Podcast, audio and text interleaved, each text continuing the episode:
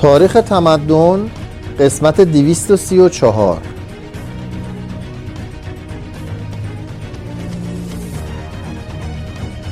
فصل چهارم از جلد سوم، روم رواقی 508 الی 202 قبل از میلاد.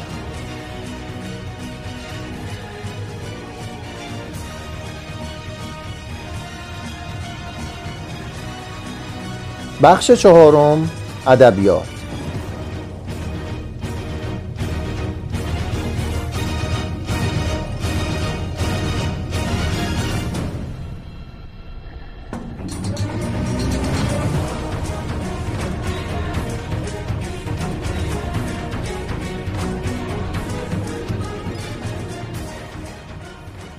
رومی نه تنها پرورده خانواده، دین و آیین اخلاقی، بلکه به درجه‌ای کمتر پرداخته مدرسه، زبان و ادب نیز بود.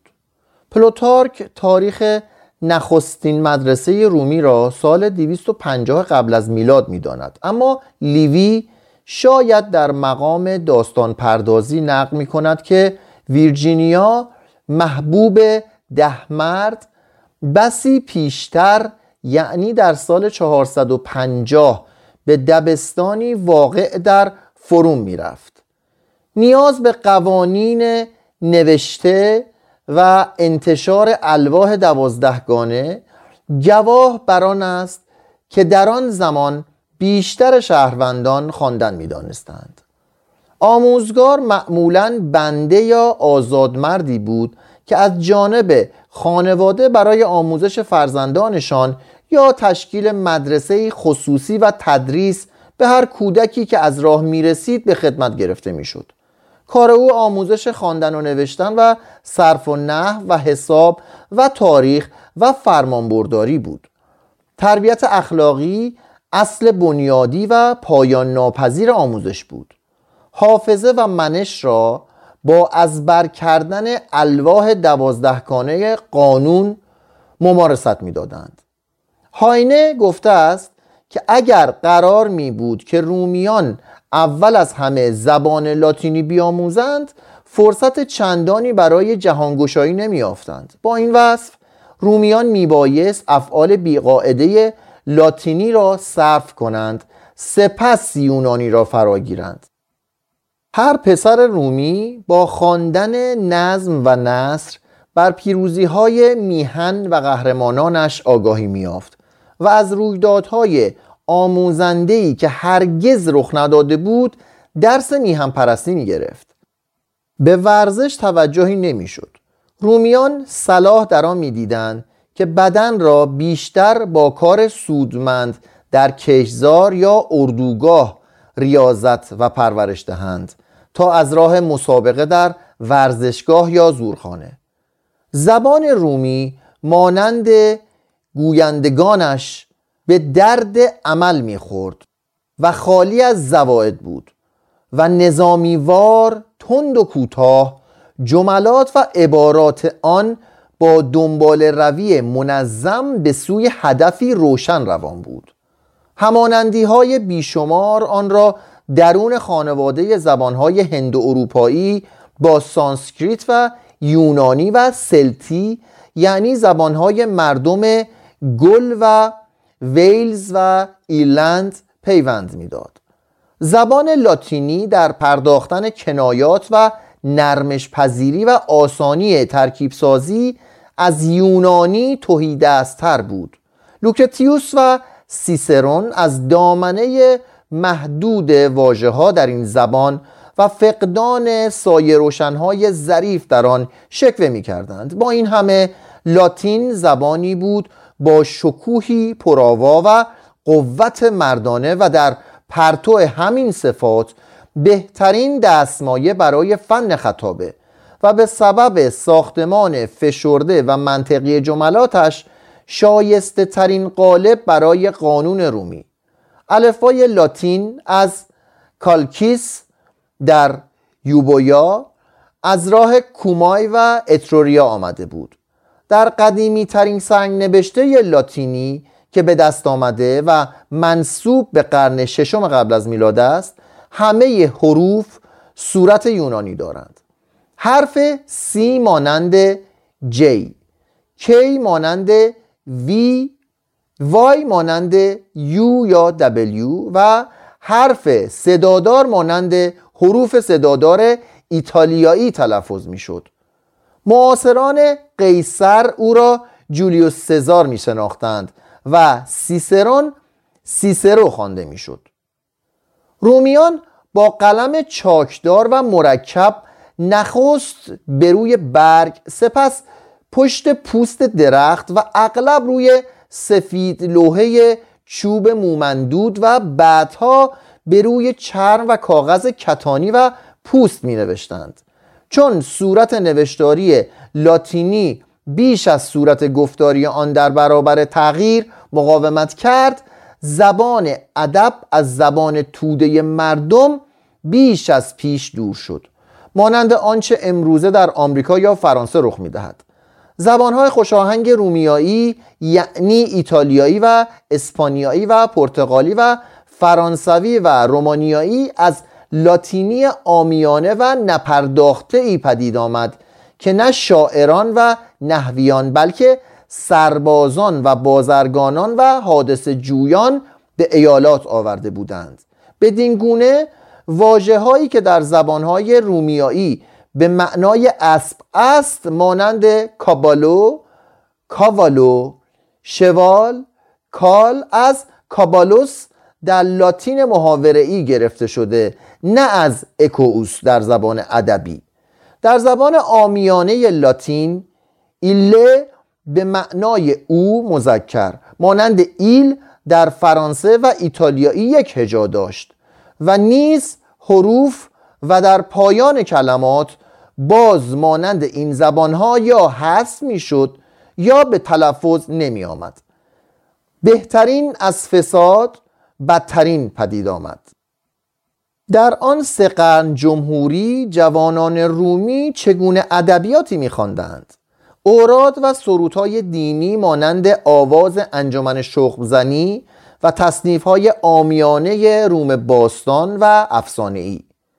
گزارش‌های رسمی غالباً گردآورده کاهنان از انتخاب، احوال ولایات، حوادث، دلالت نشانه‌ها بر حوادث آینده و تعطیلات خبر می‌داد.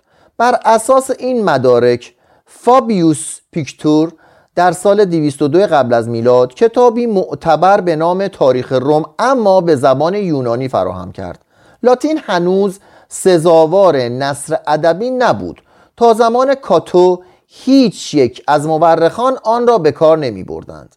از مجموعه‌های درهم و برهم نثر به نام ساتورای که آمیخته از مهملات متایبه آمیز و کنایه‌های عشقی بود، لوکیلیوس میتوانست قالب‌های تازه‌ای برای هوراس و جوونال بیافریند. هجویه‌ها یا نمایش‌های لودگی آمیز زشتی نیز وجود داشت که به توسط بازیگران اتروریایی بازی میشد. برخی از این بازیگران که از شهر ایستریا آمده بودند ایستریانی نام گرفتند و واژه ایستریو یعنی بازیگر را به زبان لاتینی و مشتقات آن را به زبانهای امروزی اروپایی وارد کردند. در تعطیلات و روزبازارها نمایش‌های خنده‌آور و نیمه بلبداهه‌ای برگزار می‌شد که هزاران کمدی قدیم و جدید ایتالیایی قهرمان خود را از آنها گرفتند.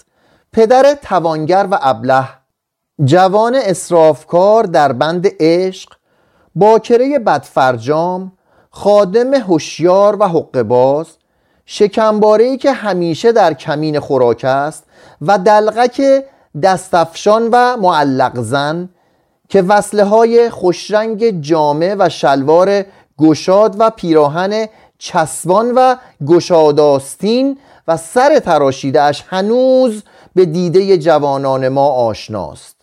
در نقشه‌های دیواری پومپئی صورتی درست همانند پانچینلو یا پانچ، قهرمان اصلی در یک نمایش خیمه شب بازی، یافت شده است. ادبیات در حدود سال 272 قبل از میلاد توسط بنده یونانی در روم پدید آمد. در آن سال تارنتوم به دست رومیان افتاد و بسیاری از اهالی یونانی آن کشته شدند. اما بخت یار لیویوس آندرونیکوس بود که فقط به اسارت درآمد. وی چون به روم آورده شد، لاتین و یونانی را به فرزندان خدایگان خود و عده‌ای دیگر آموخت و برای آنان اودیسه را به نظم ساتورنی لاتینی ترجمه کرد و آن نظمی بود که ابیاتی با اوزان نامرتب و گسسته داشت و بیشتر از روی تکیه حروف تقطیع میشد تا از روی شماره آنها.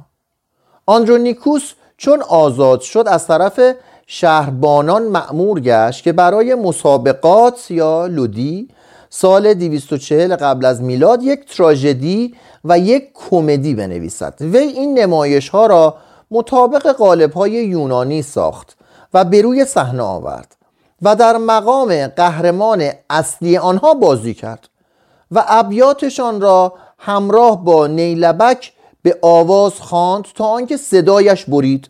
آنگاه کس دیگری را خواست تا ابیات را بخواند و او بازی کند و این شیوه در بسیار از نمایش‌های دیگر در روم باقی ماند و در پدید آوردن فن پانتومیم، یعنی هنر بیان معانی با ایما و اشاره بدون به کار بردن کلمات، سهمی به سزا داشت. دولتیان از این رواج نمایش ادبی چندان شاد شدند که به احترام آندرونیکوس به شاعران حق دادند تا انجمنی به وجود آورند و مجالس خود را در معبد مینروا بر فراز تپه آونتین برپا کنند. از آن پس رسم شد که این بازی‌های صحنه‌ای را در جشن‌های همگانی اجرا کنند.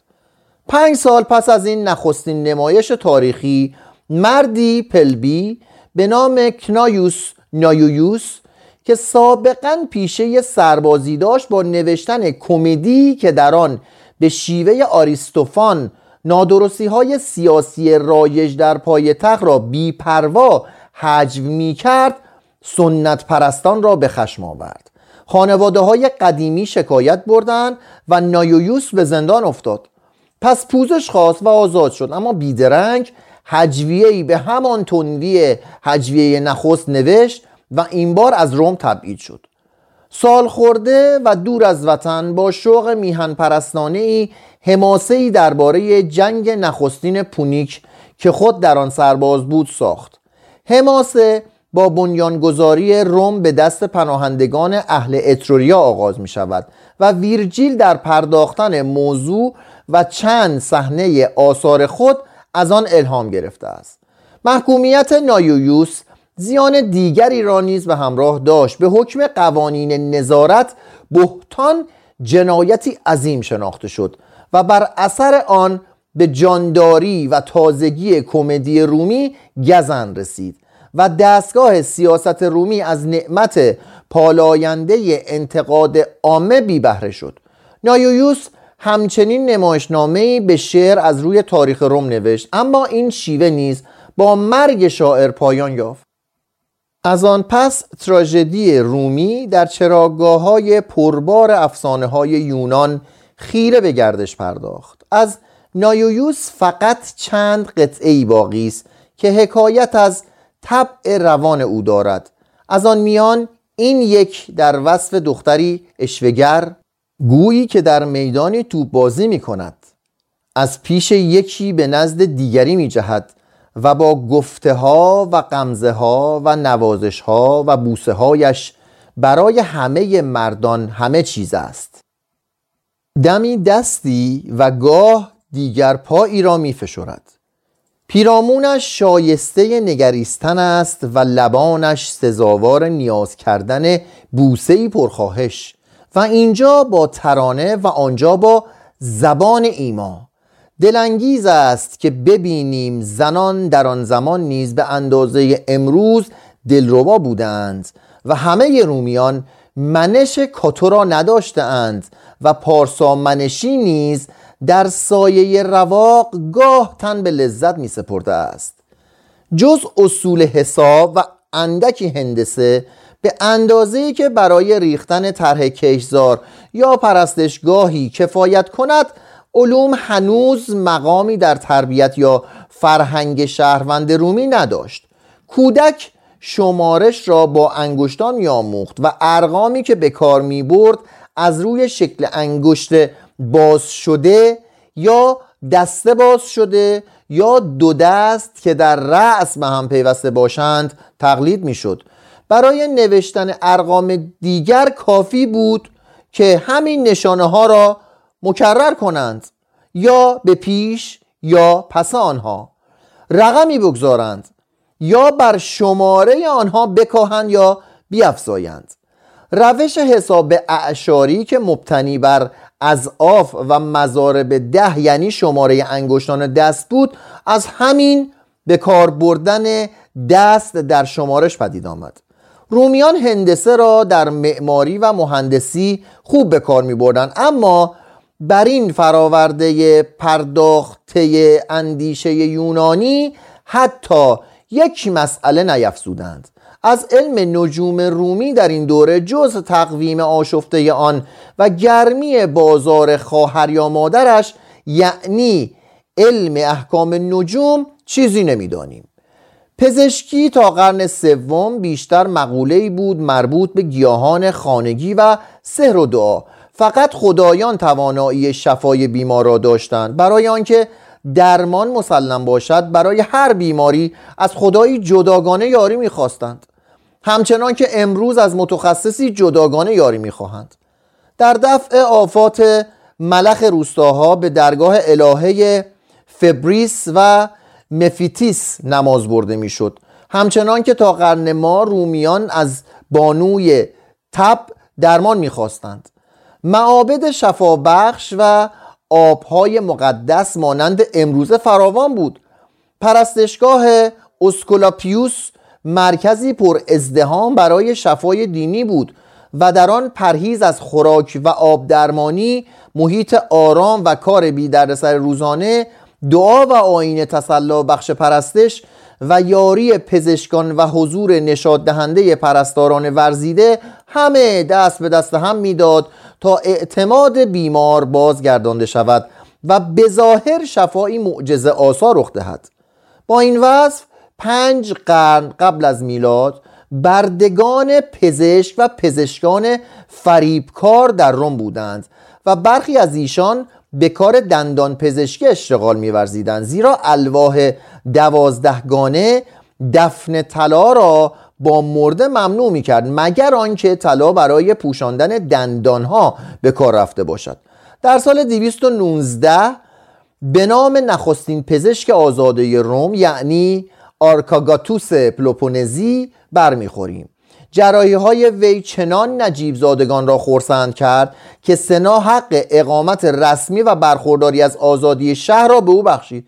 بعدها جنون او برای بریدن و سوزاندن باعث شد که لقب کارنیفکس یعنی قصاب به او بدهند. از آن زمان باز پزشکان یونانی گروه گروه به روم آمدند و پیشه پزشکی را در آن سامان به انحصار خود درآوردند.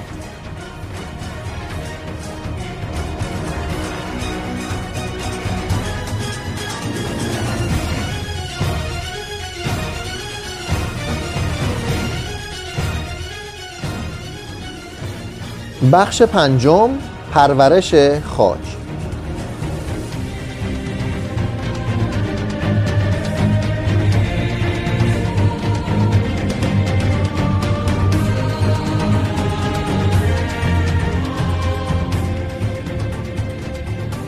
رومی آن عصر به پزشکی نیاز بسیار نداشت، زیرا زندگی پرتکاپویش در کشاورزی و سربازی او را تندرست و نیرومند می داشت. به خاک دلبسته بود، همچنان که یونانی به دریا. زندگیش را بر اساس زمین استوار می کرد. شهر می ساخت تا در آن برزگران و فراورده های آنان فراهم آید.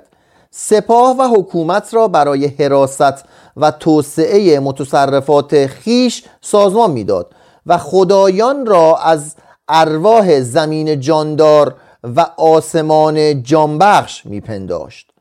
تا آنجا که بتوان در تاریخ روم به گذشته رفت، مالکیت خصوصی موجود بوده است. بخشی از زمین که بر اثر کشورگشایی به دست می آمد کشتزار همگانی نام داشت و از آن حکومت بود.